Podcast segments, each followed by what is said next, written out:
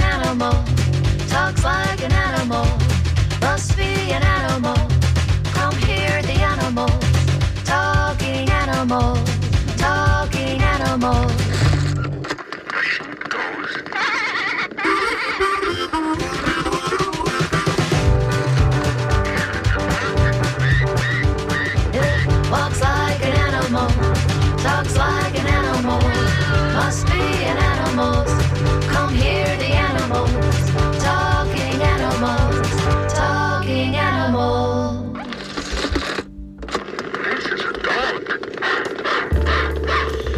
Good morning. This is Talking Animals on WMNF. I'm Duncan Strauss. My guest today is Mark E. Hauber, an ornithologist, professor, and executive director of the Graduate Center of the City University of New York.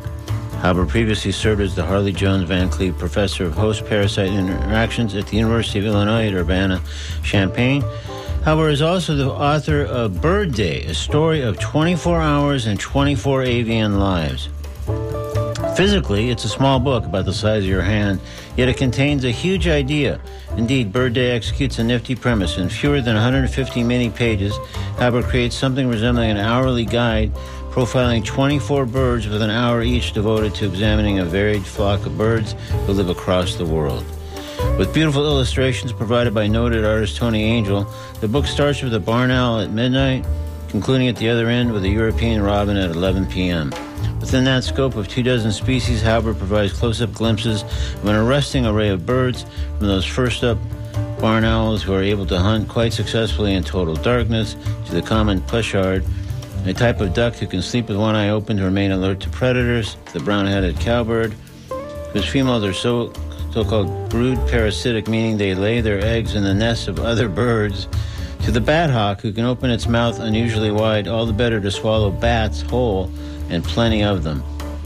This just represents four of the book's 24 birds. We'll discuss some of the birds featured in Bird Day and likely other avian topics, and a little bit about his background as well, of course, when I speak with Mark Hauber in a moment here on Talking Animals on WMNF. Meanwhile, coming up later in today's program, I'll speak with Matt Shelley, the organizer of Punks for Paws, an all day extravaganza of punk music featuring a dozen bands, happening this Saturday, December 9th at Pinellas Ale Works in St. Petersburg. The proceeds of the concert will go to Friends of Strays Animal Shelter, also in St. Pete. More, detail, more details on this benefit, including some of the bands performing later in the show. Right now, though, let's talk birds with Mark E. Hauber. With a reminder that I invite you to join the conversation by calling 813-239-9663, emailing dj at wmnf.org, or texting 813-433-0885. Let's welcome Mark E. Hauber to Talking Animals on WMNF. Good morning, Mark. Good morning. How are you? Very well. Thank you so much for joining us on Talking Animals. Thanks. And congratulations on the new book. I'm very excited. It just came out yesterday. I know. Uh, we uh, we didn't time it coincidentally. We thought let's give it one publication day, one publishing day, and then boom, let's start talking about it the next day. So um, now, so I really don't know your story. That's one of the things I'm here, of course, to, today to find out. But I'm guessing your passion for birds goes back decades. When exactly did it first? Did you first become interested in birds? Um, I'm a terrible role model because I always was interested in birds ever since I was five years old. Uh, growing up in Hungary, um, I would drag my mother during the spring migration to see um, house martins come and nest um, under uh, eaves and uh, uh, balconies, and the com- and the white storks nesting on chimneys and uh, other tall features of uh, of buildings. And so, you know, I was always interested in birds. I never wanted to be anything else but an ornithologist all my life. So how how how young were you when you were dragging your mom to uh, to check out the uh, spring migration? Uh, I was about four or five years old. Yeah. Wow. We we had these large colonies of house martins in a small town in Hungary, and uh, you know they would come back every spring from Africa and uh, you know rebuild their nest and start feeding their babies and uh, you know poop on the balconies, of course. Uh, you know, so people you know thought they were a, a, a, nuisance, but uh, yeah, yeah, for sure. But uh, you know, other people put uh, uh, little protectors under their uh, their nests and uh, you know let them uh, let them breed every year. So it was it was very exciting for sure. So, from that, what sounds like super precocious uh, fondness and, and, and, passion, really, even at that point for birds, when when did it did it shift into kind of more um, well, you might say, I guess, even conventional birding? When did you start looking for certain birds and you know maybe keeping track of them, that kind of thing? Oh, sure. So I was reading a lot of books in the library, and also when I was growing up in Hungary, we had uh, a young uh, birders club. Um, the Hungarian Ornithological Association organized uh, bi-weekly trips you know, to the countryside, uh, the mountains, the plains.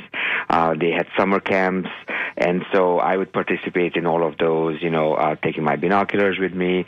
And then slowly I started getting into uh, bird banding, uh, assisting at uh, migratory bird banding operations, you know, in the center of Hungary, and uh, getting my hands, uh, um, you know, exposed to how to take birds out of mist nets, things like that. And so, you know, this physical contact and uh, and and also the ability to be able to travel locally to see the birds uh, was a big advantage for me to, um, you know, solidify my interest in the birds. Yeah, it sounds like uh, there was never really a possibility of you doing probably anything else, uh, right? I mean, well, um, you know, it was interesting because you know, of course, there were adults, you know, leading these birding trips, and they said you can't make it uh, uh, as a profession to be a, a bird watcher and ornithologist. Uh, and so, when I was in Hungary um, in high school, I actually applied to veterinary school to go to college, but uh, I was fortunate to get a scholarship to Yale University as an undergrad, and you know, I've never looked back uh, to veterinary science. Um, I just started working on birds, uh, um, you know, from my second second year in undergrad and never stopped since. Have you had a chance to go back and tell those folks, "Hey, remember when you said I couldn't make this work just uh, just on birds? Look at me now, pals." Right. uh, uh, you know, um, I, I, I did meet a lot of Hungarians. Uh, Hungarians are very proud, and so they said, "Why did you leave Hungary? Uh, we have very good universities here." And uh, I said, "Well, you know, I had a chance to uh, uh, uh, to travel the world as part of my profession, and uh, I enjoyed that. And so um, I actually collaborate with a lot of Hungarian ornithologists. Uh, we work on cuckoos, uh, common cuckoos in Hungary, which is mm. one of the chapters, and uh, and so I'm giving back by uh, by being a good colleague for them." Yeah, and so as early as uh, getting that scholarship to Yale, were were you even then um, focusing on birds, or was it more kind of like the general science biology kind of approach as an undergrad? Yeah, so actually, my first year, I wanted to travel. I got a scholarship from Yale to spend the summer doing uh, original research, and so I went to Panama and I studied spiders and wrote a couple of papers and my undergraduate thesis on papers. But starting my second year uh, in undergrad, uh, every summer was spent on doing uh, uh, uh field projects on birds, uh, getting paid to do research for birds. Uh, um, so I, I traveled to Missouri, to uh, uh, uh, to New Hampshire, and then uh, you know when graduate school came around and uh, there was no other choice but uh, but getting into a program where I could focus on ornithology. Yeah. And in those earlier years, like when you were studying this, the spiders, or even or even before you went off to, to Yale, were there uh, were, were you interested at all in other animals, or was it always just birds, birds, and, and more birds?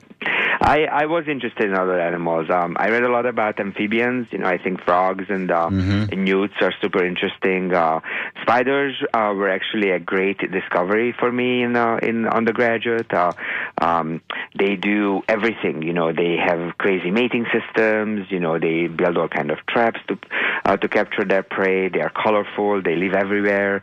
They can fly. You know, by ballooning on their uh, their silk. Um, and so I was excited to uh, to to learn about spiders. And I also became interested in, in spider coloration, which is sort of the theme of my research, even in birds. So, um, you know, I did a lot of uh, um, a lot of studies on why different uh, uh, webs are differently colored in spiders, and then I used those skills to understand why different bird eggs are different colors. Yeah. And why am I not surprised that part of the fascination of spiders was that they fly? of course, yeah. Know, uh, they, they they can fly. They can you know occupy all kinds of habitats. They're some of the earliest arrivals under uh, after volcanic eruptions, um, and of course, birds are some of the other ones. And so you know, sort of the spiders come, the birds come, the birds disperse some of the seeds, and they eat the spiders, and you know, you start a brand new ecosystem.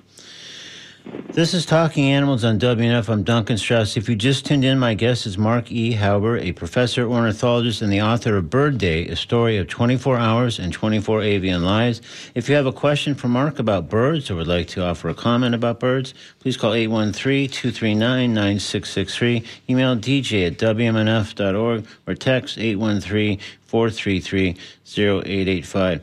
So, Mark, is there ever like a distinction of what you're doing and have long been doing academically um, from what someone who just loves birding as a as a kind of just a, a, serious hobby and, and passion that way, or has it always just been sort of blended for you and, and there's not much separation?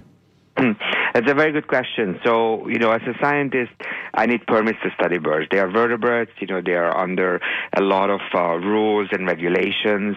And so, you know, my question about birds is trying to understand what is it that they are doing, how they communicate with each other, what do they see, um, how I can I can probe their brains and their minds about questions, and all of that requires permitting. So, you know, it's very different from going out with a pair of binoculars uh, um, and uh, and and asking the questions: Who are the birds here today? What are they doing? You know, how they are interacting yeah. with each other. We, you know, I I I spend a lot of my time, you know, asking the federal and state governments and my university to allow me to work on birds. And you know, of course, that's that's a, a very ethical and uh, and serious thing to do. But once you get those permits, um, you know, it becomes your passion again. Uh, um, you know, I I play around with uh, 3D printed bird eggs, paint them different colors, and uh, put them into the bird's nest and ask them, what will you do? Will you accept it? Will you reject it? Or, you know, what is the combination of the eggs that's most appealing to you? Uh, you know, what makes an egg, uh, um, you know, distasteful or uh, or smell funny uh, uh, from the perspective of the birds? And so, you know, once you start doing the experiments, you can really ask these questions. You know, what are the birds thinking? Yeah, no, it sounds fascinating, and I'm curious that like early on, because as we've established, you you love birds from the time you're a little kid. Um, and pretty much that's been a, a, through line. But was there ever any point, especially when you stepped into academia or otherwise, where you thought, "Hey, this this is actually kind of compromising or affecting my passion for birds because I've got to I've got to do this paper or I've got to do this study that um, is kind of derailing me from my direct, deep love of birds." Um, no, I, I enjoy writing. You know, I, I have these two books, the the Book of Eggs, uh, yeah. uh, from about you know nine years ago, and now the Bird Day book. Uh, and so um, I actually feel like I owe it to the birds when I study them to write up the paper. Hmm. Um, you know, it's an ethical obligation. You know, if the experiment is successful, you want to tell the story to the world. If the experiment doesn't work, you want to tell people, hey, don't do this because it's not going to work. Um, and so I feel like anytime I disturb the birds, I owe it to them to write about them, um, you know, for peer-reviewed publications or or you know um, technical reports or something like that, um, so that you know we can enjoy the birds, you know, for what they do, and uh, not have to worry about uh, um, bothering them uh, for things that are not going to work out. Yeah, well, that kind of raises an interesting point, I guess, because. Um, you, you're writing academic papers and, and doing studies and things and uh, publishing those. Uh, so, what prompted, especially with the uh, Book of Eggs, which we'll get into uh, in a second, and of course we'll delve more deeply in a moment, in a moment or two into Bird Bird Day. But what prompted your desire to write books for a ma- more mainstream audience than just your uh, peers in academia? Um, so, so two things. You know, uh, when I went to libraries, you know, as a kid, I enjoyed those, uh, you know, semi-academic, semi-popular type of books, because uh, that was the, the first way I could learn about the science behind um, uh, birdwatching, behind ornithology. Because it was kind of more accessible. Exactly. Yeah. Exactly. You know, it didn't have the jargon. It didn't have, you know, the paywall. Uh, you know, you could you could access things in in the library. You know, at a level that was uh, that was approachable and uh, and understandable. Uh, you know, for for you know a non-trained person. And so I, I felt like you know I've I've done enough research on bird eggs and uh, and uh, bird behavior that uh, that perhaps some of these stories uh, could be told, and you know maybe bring somebody back into uh, academia and, and and encourage them to become an ornithologist by training, or you know if they spend one percent of their income on donating uh, to things, you know, working on avian conservation, um, um, you know, donating money to people who preserve habitats for birds and and other um, you know components of the ecosystem. So I, I feel like it's you know it's sort of my job to give back uh, uh, because I like the birds so much. Right. No, that makes sense. So, can you describe uh, for people who might not have had a chance to see it, the Book of Eggs? Mhm. Yeah, so the Book of Eggs is, is a heavy book. It's much bigger than the current book. Uh, Yeah. Uh, my mother thinks it's you know it's what I do. Uh, I uh, write books. You know, um, um, she doesn't care about the peer-reviewed papers. Uh, um, Okay.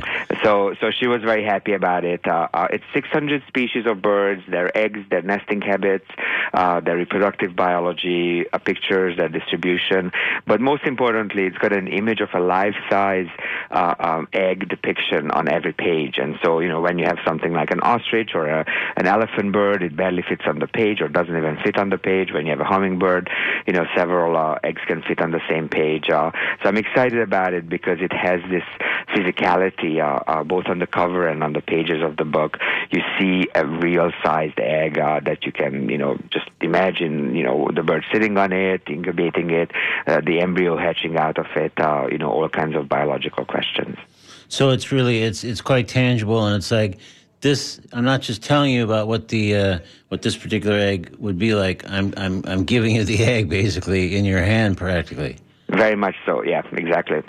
My dream is to uh, to actually uh, have an appendix uh, where you have code uh, to actually print out each of the egg in the each of the eggs in the book, uh, um, you know, in a 3D printer, and then give you a code on how to paint them, and then you get you know sort of a life size replica um, of an actual egg, and you don't have to go to a museum to uh, to or you don't have to collect eggs in the field, uh, you know, which used to be 100, 200 years ago. I think you know, fortunately, we don't do that anymore. Yeah.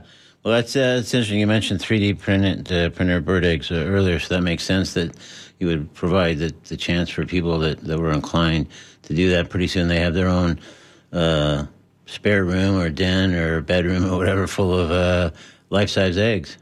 Yeah, it, it'd be great. Uh, you know, uh, I I really think that uh, that bird bird eggs. You know, we used to think that bird eggs are are some of the most um, diversely colored and patterned uh, uh, structures in biology. Uh, it turns out that uh, that uh, that flowers and the bird feathers are much more colorful, but the patterning, those spotting patterns, you know, the the ink mark like uh, uh, uh, twiggles and the other things that uh, that cover bird eggs are really superb.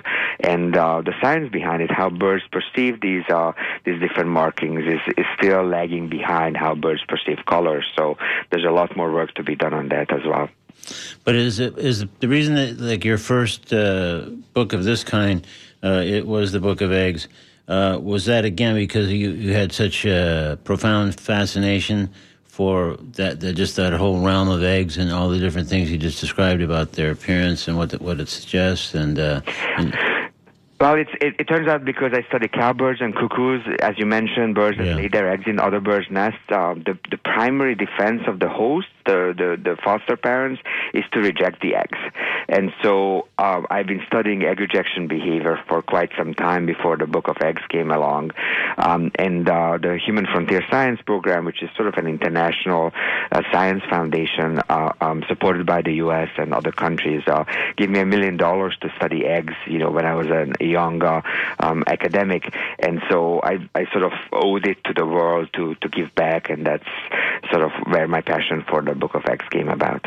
so uh, make sure I understand you right. They gave you a million dollars, like like uh, is that uh, like some sort of uh, sprawling uh, research grant, or how did that Yeah, work? We, it- we got a, a, a, a we had uh, a four, uh, three participants and uh, and uh, um, from three different countries for three years, and the totality of the grant was about a million dollars. You know, uh, uh, to um, recruit people, postdocs, uh, graduate students, uh, to pay for travel, to pay for the 3D printing. Uh, you know, analyze the data, get the equipment. Uh, you know, when you say we study bird color, you know, it's not a photograph, right? We have specialized equipment that costs tens of thousands of dollars to be able to understand how the color is reflected from the bird eggs because birds see color very differently from humans. And so we need to account for that. You know, you might see something that's blue or green, but the birds might see the ultraviolet uh, uh, reflectance of those colors too. And so when you study bird egg colors, you have to account for um, the, the, the um, sophistication of the avian visual system. So I guess I uh, can't help but ask, how how do you and, and fellow researchers uh, know, or how did you learn how the birds saw the color differently from how we see the color? Uh, so there's there's two approaches, or at least three approaches. Uh, you can um, ask questions about the, the genetic makeup of the birds, and uh, and so they have uh, visual um, uh, sensory uh, um, molecules called opsins, and you can sequence their genome to ask the question: Do they contain an opsin that's ultraviolet sensitive or violet sensitive? So do they see into the ultraviolet range or not? And so we've done that, and we've discovered that that kiwis and ostriches were ultraviolet sensitive, uh, uh, um, and um, you know some of the uh, um, the corvids, for instance, crows are are not vi- uh, ultraviolet sensitive. So those are things you can do by by analyzing the genome.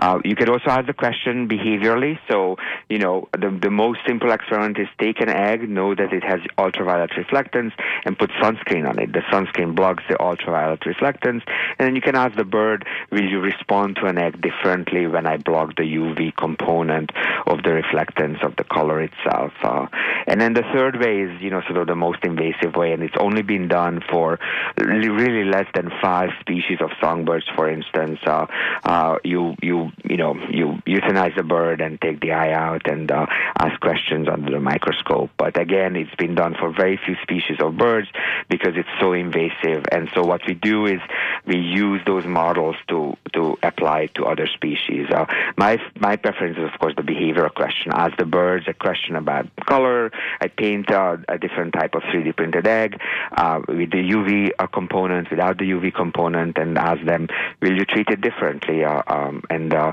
and the birds often respond uh, by tossing the eggs out or accepting the eggs, and and I, I gather my data that way.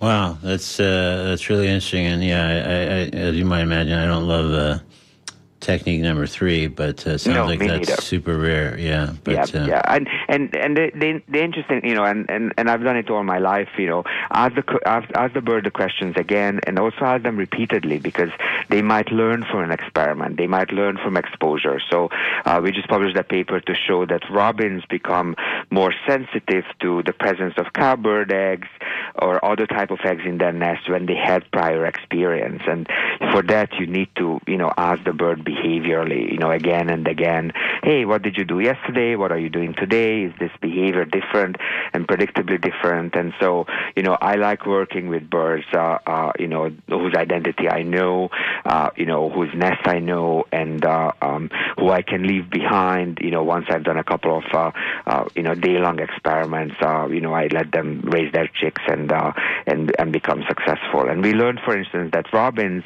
um, that reject a certain type of egg are actually better parents. So they are more successful in protecting their chicks and fledging their nestlings uh, uh, when they are also good at rejecting foreign eggs from the nest. Oh, I see. So they're they're so precise and selective that they say, "Hey, this one's out of here. We're not having anything to do with this." But the ones that are remaining, they're going to be beautifully cared for and going to find a, a, a great outcome. That's exactly it. Yeah. Wow, interesting. Again, this is Talking Animals on WMNF. I'm Duncan Strauss. My guest is Mark E. Hauber, professor, ornithologist, and author, most recently A Bird Day, a story of 24 hours and 24 avian lives. We invite you to join the conversation by calling 813-239-9663, emailing dj at wmnf.org, or texting 813-433-0885. You know, Mark, since this show is called Talking Animals, when you kept saying, well, we've asked the birds this, we've asked the birds that, I kept hoping one, one answer would be that with actual speech, they an- they answer you, but I guess that's too much to hope for. So it, it is a bit, but we actually are working on an experiment which is called a, a conjoint experiment. And so when you work with this is a, a method that political scientists use, And so they give people two choices. You know, they give them, you know, a brown cube or a blue sphere, and they ask which one they prefer. And so we can, and then uh, they can infer preferences by asking, you know, which of the two objects they like. Uh, we can't tell the birds what to do, but what we can do is give them two choices. So we give them a large blue egg and a small speckled beige egg, for instance, uh, or a large speckled beige egg and a small blue egg, uh, you know, vice versa. Um, and uh, and the birds often just reject everything, and so you can't do this kind of statistical analysis on that experiment. But in about a third of our experiments, they only rejected one of the eggs, which made them similar to the human responses, even though I didn't tell them what to do because they were robins. Um, and so, so on the third of the birds that actually rejected only one of the two egg types, we were able to ask, you know, what are your preferences based on do you prefer size, do you prefer uh, color, or do you prefer uh, maculation? And so we were very excited to be able to, you know, sort of interrogate the birds, you know, without linguistic abilities in an experiment that very much resembled those that uh, the political scientists and economists are using on humans. And also, uh, when you were talking a, moment ago uh, about uh, asking them and sometimes getting a different response, I would think different factors could shape that, right? Whether it's habitat or sometimes it comes comes up in your book a little bit is how climate change has, of course, made an impact on, on some birds as as as as it has on all of us, I guess. So Absolutely. I would think that that would that would yield one set of responses previous to a different set because there wasn't that that Im- that impact of climate change, or maybe the habitat was uh, disrupted in a different way, et cetera. Yeah, at, at the proximate levels, you can ask questions about light exposure. You know, if your habitat is lighter now because you know the forests are sparser because of of drought, um, you know, you might be able to to find you know more or less food items uh, just visually. You might be able to tell those eggs apart, uh, you know, more easily or less easily uh, because of the visual cues themselves. Uh, another aspect of global change is, of course, species coming into contact with each other, and so you know we're studying uh, robins and cowbirds that live in very similar habitats. But the cowbirds, uh, you know, have only recently expanded into northeastern North America, uh, and by recently I mean, you know, a, scale of hundreds of years, uh, which from an evolutionary perspective is, is nothing. You know, it's it's just a, a you know a drop of time, and so a lot of species have come into contact with Prussia cowbirds that have never had contact, and so they are still accepting the cowbird egg, even though it looks vastly different from their own eggs. The most, uh, you know, sort of prominent example is wood thrush, you know, that used to live in the deep in the forest, now live in uh, fragmented habitats, and uh, they have no mechanisms to protect their nest from from cowbirds, even though they lay blue eggs and the cowbird lays a beige speckled egg. Um, so, so those kind of interactions, you know, have become, you know, more common between species that haven't interacted uh, uh, uh, with each other. And uh, and you know, to your question, we're actually doing an experiment with some collaborators in Argentina to ask the question whether the temperature at which point you see a foreign egg in the nest, uh, you know, becomes a factor in rejecting uh, or or deciding to reject that egg itself. Mm. so ask me again in about two years' time, and I'll have an answer to your question. Yeah, no, and I, am sure there will be a notable difference just based on probably the likely difference in temperatures at, at, at exactly that exact location. So let's talk about the new book, Bird Day. Um, and by new, again, as we touched on earlier in the conversation, it came out yesterday. It's as new as yesterday. So tell me about how the premise came together. Did the idea uh, that you ended up with kind of gradually unfold, or was it one of those kind of light bulb moments where you just said, "This, I've got it. This is how I'm going to tell the, the, the, this book"? Yeah, so you know, when you are an ornithologist, everybody assumes that you do your job, you know, first thing in the morning, right? Birds are super active; they engage in dawn chorus, you know, before sunrise, um, and so most ornithologists are out there, you know, when when the sun uh, sun rises. Um, I work on cowbirds, which actually do a lot of things at sunrise, and then their interesting behaviors after that they had laid their egg is to socialize, to forage, to look for nests uh, of other birds. Um, I also worked on robins, which reject the cowbird eggs, and they are lazy birds. Instead of laying their egg first thing in the morning, they can go up to midday or you know 2 p.m. in the afternoon to lay their egg of the day. Yeah. And so I became very interested in this uh, circadian structure of avian behaviors because of the weird birds that I was studying, even though some of them were you know typical backyard birds in North America. Um, and so I, I, I started thinking, uh, uh, you know, what, how can I tell the behavioral story of these birds? Uh, and uh, when I was in Bremen uh, on a fellowship in Germany, I encountered this midnight singing uh, uh, um, European robin, uh, uh, which you know is actually very different from our own robins, but but you know has the same coloration perhaps. Um, and so I started thinking, you know, like why is it singing at night? And then I started paying attention to who are the first birds that come to the feeder first thing in the morning. You know, who are the last birds who are leaving the feeders. I worked on birds in New Zealand that are nocturnal, um, and uh, there were just some species that I really wanted to learn more about. So the book is an amalgamation of species I knew about and species I wanted to learn about uh, by reading the primary literature. Um, and the structure of, of 24 uh, species, 24 hours, uh, came because you know I was thinking maybe I'll just follow a single bird across the day, um, but I, I think uh, you know it was more interesting by covering different species of birds across the different times. Oh, for sure, it was really fascinating. Just because, again, as a uh, a layperson, just you know the, the fact that it was at 5 a.m. or it was at 8 p.m. or whatever was part of the story, and the and these are these are short but really packed with information, uh, little, little chapters. So you really get hooked and intrigued, and then you think, okay, well, what, what what's happening next, or and where is it happening? So it's uh, it's kind of irresistible in that way, and. Um, uh, so when you said that combination of birds, some birds you wanted to study, so this was a good excuse to do that. But uh, were others pretty much uh, automatic choices, like the proverbial no-brainers? Uh, uh, sure. So, so you know, I definitely wanted to, you know, study an owl at night or write about an owl at night, uh, Mhm. or a, a kiwi, of course. You know, the nightingale because its name says nightingale. Sure. Um, a night heron. You know, those were natural choices. Oilbirds were interesting because they have this extra, you know, sensory uh, way of uh, of finding their way by clicking and you know using uh, um, um, you know reflectance of the sound, you know, as uh, as information, much like dolphins or bats do. Um, and so, you know, there were some some stories that that were lesser lesser known and uh, and more interesting for me to tell. I wanted to talk about cowbirds and cuckoos and robins, of course. Uh, uh, I wanted to talk about interesting birds with interesting socialities. So the eclectus parrot, you know, that engages in thruples uh, for breeding systems. You know, the superb starlings that uh, that have communal nests. Uh, um, and then some birds I just have only seen pictures of. The standard winged nightjar, for instance, has this incredible, you know, floating feathers when it flies. Um, um, and so I wanted to just learn more about it. But it was also Yeah. a nightjar, so you know, clearly it's a good one to cover as part of the daytime. For sure. So you mentioned, and, and again, it's obviously a core part of your your own work, uh, the cowbird a few times. Can you just talk a little bit more about them, just because it is it is kind of fascinating what they do and how they do it. Uh, so, so um, you know, uh, let's see. Uh, uh, um, uh, the nightjars, you mean? Well, isn't it the cowbird that is one of the, birds that you Sorry, study? sorry.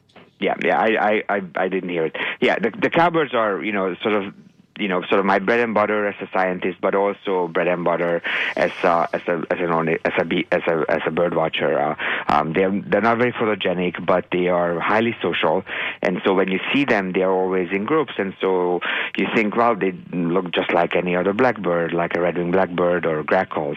Uh, but uh, in their little brain, you know, which is not much bigger than you know, sort of size of a chestnut or something like that, they do very different things. You know, there is no mechanism for them uh, to uh, incubate eggs. Uh, you can pump them up with different hormones that make other species of birds uh, uh, incubate eggs. These were experiments done in the 60s, well before me. Uh, the cowbirds are not interested in sitting on eggs. What they are interested is finding nests, pecking eggs, and then sneaking their own eggs into into those nests. And so what they do is actually have a brain area called the hippocampus, which is responsible for spatial memory. Um, so they memorize where the nests are the day before. Uh, because they lay their eggs about 10 minutes before sunrise, so they can't search overnight. You know, they don't have night vision, although we are looking at whether they have, you know, crepuscular vision uh, uh, better than some of the other blackbirds. Um, and so they, they memorize where the nests are the day before or two days before. They look at the content. Is this a nest that has eggs coming in? Uh, is it an active nest? Is somebody incubating the egg already? And then they sneak in, you know, just before sunrise, uh, lay their egg, and then, you know, they do it in three minutes or less, and then they're out of that space. Uh, um, and that's a good thing because things like chipping sparrows or field sparrows, if they see a cowbird near the nest, they will abandon. They don't have the strength of the beak to pierce through the cowbird eggshell, which is thicker uh, than a typical blackbird eggshell, um, or grasp it because their beaks are too small. These sparrows uh, just abandon a nesting attempt. Other Oh, so, like- so sorry, Mark. I just didn't, didn't mean to interrupt, but I just want to make sure I understand. So you're saying the sparrow sees the cowbird, and just by virtue of seeing it, knows or at least suspects what's up, and and and then says, "Okay, well then I'm I'm, I'm getting away from this nest after all." That's exactly it. Yeah. Wow. yeah. So, so uh, a lot of birds, you know, we we do these experiments where we 3D print birds and paint them and put them near nests of other species, and they attack the cowbird. You know, if you put a similar sized female um, a cardinal model, you know, nothing happens. If you play cardinal songs or wood thrush songs, for instance, nothing happens. You play the cowbird's um, um, characteristic chatter call or rattle call, you know, the birds come in and and look for somebody to beat up. Uh, but the sparrows are too small to protect their nest from the cowbirds. So what they do is, if they ever spot a cowbird female near the nest, they are out of there and and try to build a nest somewhere safer and uh, more secure. And this is probably a rhetorical question and probably a, a, an evolutionary related question that's way above my pay grade. But did the cowbirds ever lay nests, uh, lay eggs in their own nest? Not not the cowbirds. So we call them obligate brood parasites. Okay. And they, they are they are done with that. They've all they've some- they've always done it that way. Yes, yes. Okay. So for the last three, four million years, for sure. Okay. Um, and and this behavior evolved seven independent times in birds. So there's a thousand, uh, ten thousand bird species, about a hundred of them are obligate parasites, and this behavior, like the cowbirds, is present in seven lineages. There's a duck, uh, the European cuckoos, uh, Central American striped cuckoos. There are parasitic finches in Africa, um, um, honey guides. They are all parasitic, and uh, and of course the cowbird lineage itself uh, um, as well. And so um, you know if you if you look at these uh, uh, these uh, independent evolution of parasitism, they do things very differently. You know some species like uh, striped cuckoos or honey guides, uh, the chick actually kills the host nestmates and they grow up alone in the nest. Uh, in the finches or the cowbirds, the chicks grow up together with the host nestmates, and uh, uh, but they're more vigorous. They beg more intensively, and so they win the parental favoritism uh, game that way. Uh, but yeah, uh, um, there are species like red-headed ducks that are facultatively interspecifically brood parasitic. So red-headed ducks can uh, can build their own nest and incubate their own eggs. Sometimes they sneak their eggs into other redhead nests, and sometimes they actually sneak their eggs into uh, canvasback nests, which is another duck species. And uh, and I actually spent uh, um, um, a spring break in in my second year as an undergrad looking at redhead ducks uh, uh, uh, with Mike Sorenson at the Smithsonian Research Center, um, and that's where my fascination with brood parasites came from. Uh, I was looking at uh, misimprinted ducklings and uh, trying to figure out how they found their way uh, when they were in the nest of a different species. Yeah. Wow. Super fascinating. So I'm just going to ask in our remaining f- few minutes or so here, uh, Mark, just about uh, some just random birds that are in the book, just just Sure. to give a better sense of kind of the scope of the book itself. So in some ways, I think it's incumbent that we discuss the secretary bird, not you know in part at least because it's the book's uh, cover bird, so sort of. So. Um, you want to maybe talk about how they how they approach their prey as opposed to many other birds? Absolutely. So, so uh, uh, Steve Portugal from uh, from the UK has studied the biomechanics of how these secretary birds use their long, you know, sort of uh, uh, scaled feet uh, um, um, to to kick uh, uh, snakes, uh, uh, you know, in the in the habitat. And so they are snake specialists, and uh, and they are able to you know sort of kick and uh, and do damage that way. You know, they're also you know have these super long legs that are difficult to to strike at when you're a snake. You know, in the habitat itself.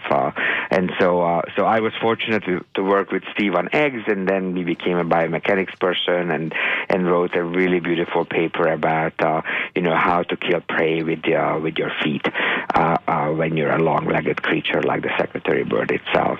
Because that's not without some risk, even though you say they, they have long legs, so they're pretty safe. But if they're killing a, a poisonous snake, I guess there's some risk inherent in that. Just uh, if the snake gets gets to the foot.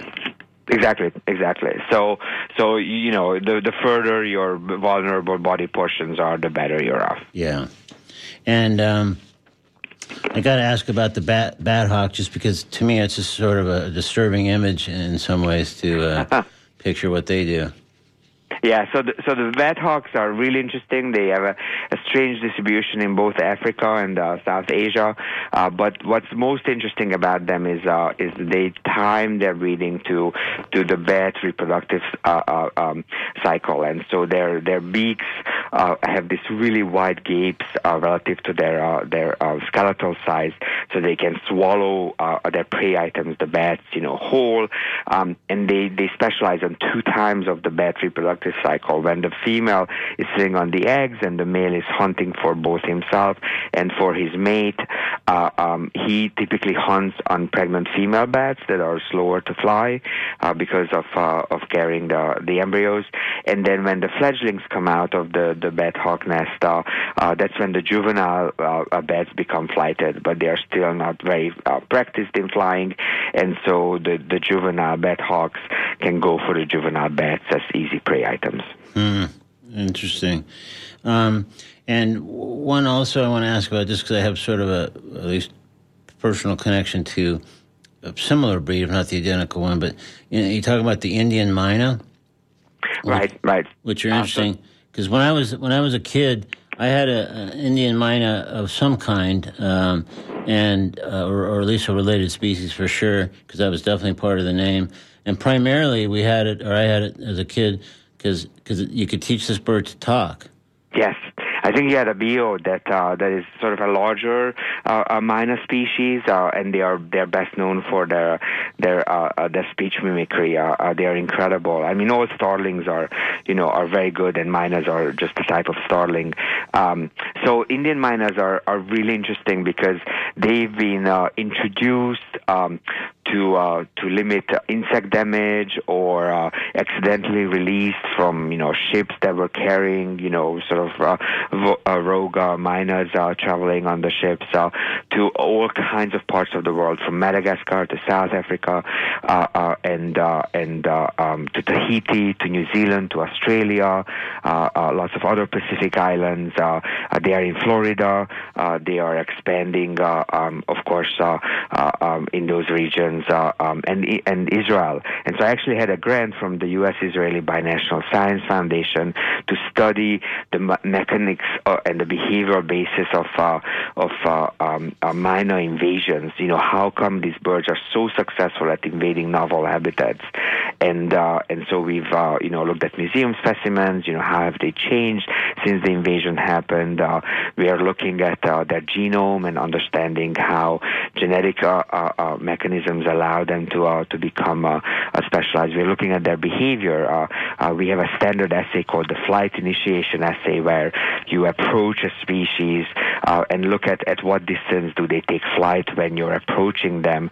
And we found that that the birds change their behavior depending on how long they've been introduced to a particular habitat or a particular country since their initial arrival. So even at these these scales of 10, 20, 100 years, the birds are already changing their behavior. And uh, and the mynas are super aggressive. You don't want to have them in your neighborhood. They are cavity nesters.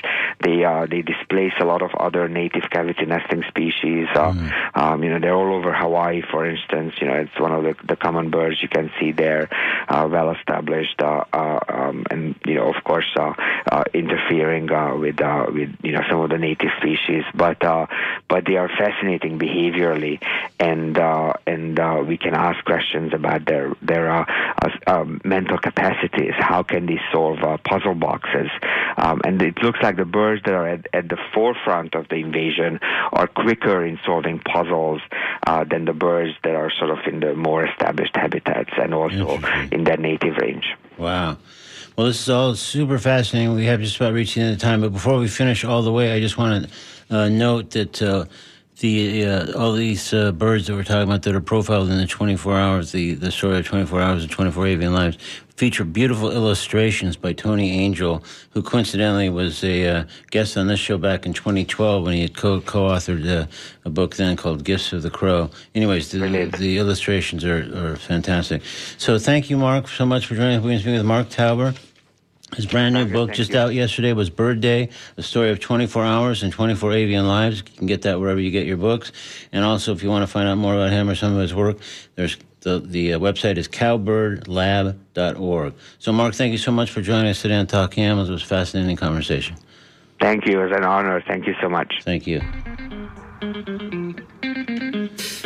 In a moment, I'll talk with Matt Shelley, who for years now has organized Punks for Paws, an annual all-day punk concert featuring 12 bands, including Shelley's band Arcane Arcade. Proceeds from this show happening this Saturday, December 9th at Pinellas Ale Works will go to Friends of Strays Animal Shelter. We'll hear that conversation in just a moment here on Talking Animals. Right now, that we're going to step into the comedy corner with a bird-oriented piece from Hannibal Buress. Here's Pigeons Get Murked from Hannibal Buress in today's comedy corner on Talking Animals on WMNF. I have weird aspirations, like I really want to kick a pigeon.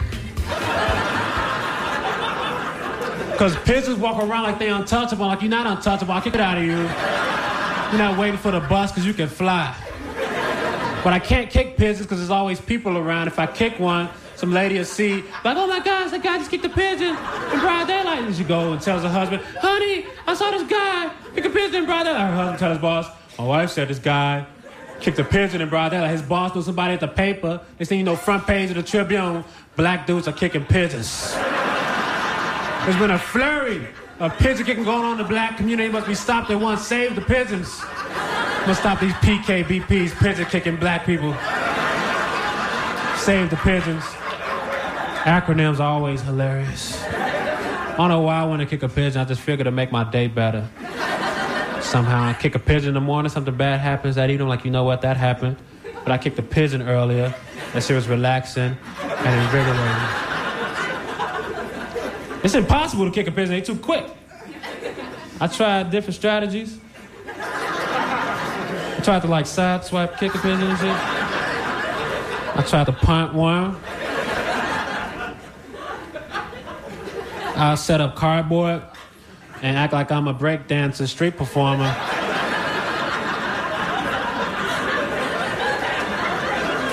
and try to hit them with like a.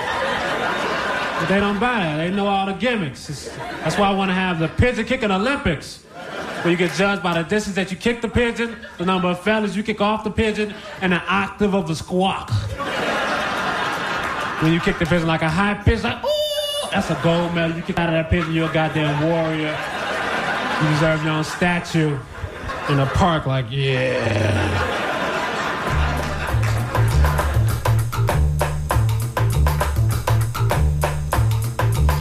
That was Hannibal Buress. Today's comedy corner of the beast called Pigeons Get Murked, taken from his album My Name is Hannibal. Now it's time to speak with Matt Shelley about Punks for Paws, the uh, now annual concert featuring a multitude of punk bands benefiting Friends of Strays Animal Shelter. This is Matt Shelley here on Talking Animals on WMNF. Good morning, Matt.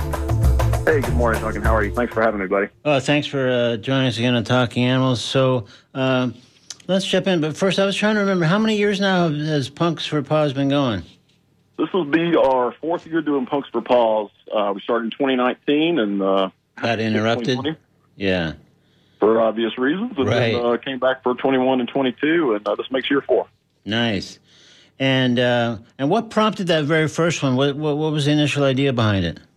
Uh, you know, me and my wife have been uh, big supporters of animal shelters, and I've, I've always been a fan of, of no-kill animal shelters, and I love the work that Friends of Strays does uh, over in St. Pete. And Yeah. I knew some people that work there, and um, also I play in a band called Arcane Arcade, and you know a lot of our friends' bands play, and uh, you know it was just a good chance to to get a whole lot of uh, a lot of the things that I love together to raise money for a, a good cause. You know. That's great. So uh, over the years, I'm guessing with this being number four, you guys have probably, uh, you know, added up quite a chunk of change for uh, for uh, Friends of Strays. Yeah, I think we've we've managed to raise somewhere in the neighborhood between about two thousand and four thousand dollars every year that we've done it. Oh, every year that that amount? Yeah. Wow, we- that's great. Away with about yeah, yeah. It's it's been pretty successful, and it's my goal every year to try to, to beat the the year before. So Sure. one of the things that we're doing this year a little bit different is we're going to have a compilation CD for sale um, to benefit Friends of Strays, also with a lot of the bands that are playing on the show, as well as some other area punk bands. So if you come by the show, look for that also. That's great. So you can see the show. You, you pay you pay your money to see the show. That goes directly all to Friends of Strays, and then you can also buy the uh, the CD comp, and which also benefits directly Friends of Strays. That is exactly correct. Yes, that's cool. That's a lot of Friends of Strays action there. That's good. That could be a, a great day for them, and I'm sure you probably will exceed last year's uh, total with the uh, CD being thrown into the mix. That's great. So how do you how do you book the show? Is um, is there kind of a mix that you're going for from year to year, or how do you put it together? You know, I like to I like to bring back some of the some familiar faces, some bands that uh, that generally tend to uh, some friends brand, bands or, or bands that we know uh, you know want to bring a crowd or they people have enjoyed them at past punks for Paws, and I always like to bring in some new acts to kind of keep it fresh. And we've got some uh, some new bands on this year's uh, bill that we haven't uh, seen on punks for Paws before. Uh, Spanish Needles and Razor and the Boogeyman are, are two of the ones that I'm really excited about there. Great. And uh, so we're we're really looking forward to a really good time Saturday, man. That's very good. Well, let me before we uh, go on anything else, or, or God forbid, run out of time. Let me just hi- highlight the details. So it's this Saturday, December 9th. The show gets underway at 2 p.m. and it you know then runs for for hours basically. And it's at Pinellas Ale Works in uh, St. Pete.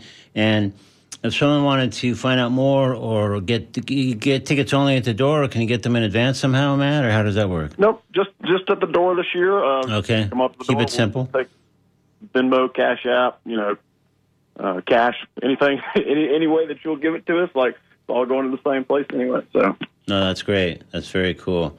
And again, I think if someone if someone had kind of a busy day, they could go almost at any random time and see a bunch of great bands, just because it's probably going to be like uh, what eight nine hours or so.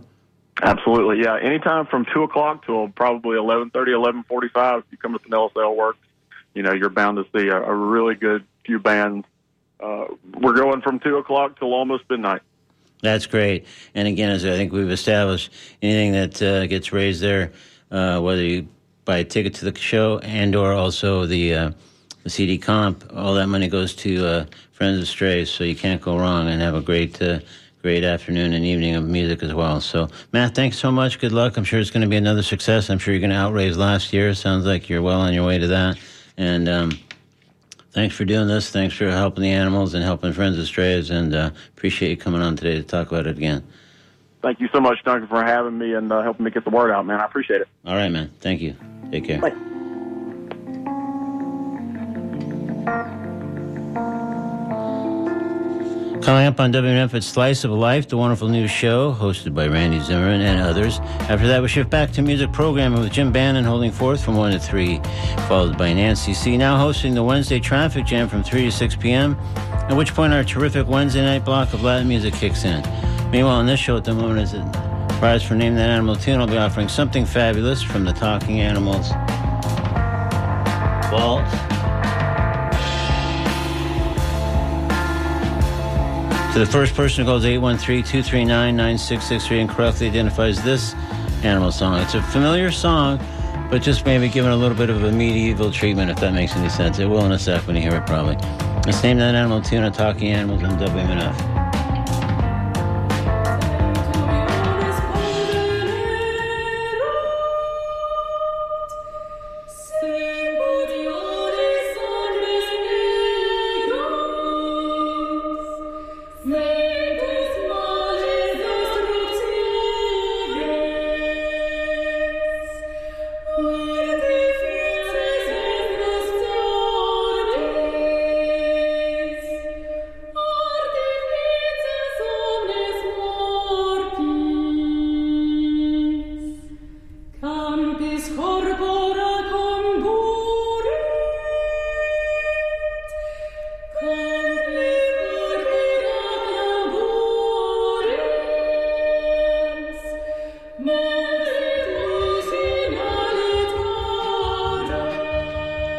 Can you name that animal tune?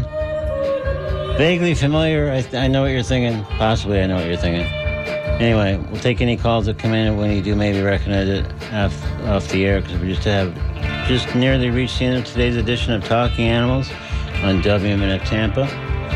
I'll return next Wednesday, December 13th, with yet another edition of the show. Invite you to join me for that, and I also invite you to visit TalkingAnimals.net for audio archives of just about every show we've ever done over all these long 20 years or so about. Apple Podcasts available too, as well as uh, on other podcast platforms. Also, links to our social media pages and more. That's all at talkinganimals.net. I'm Duncan Strauss. Thanks very much for listening. Have a good week. Be kind to animals, be kind to others, be kind to yourself.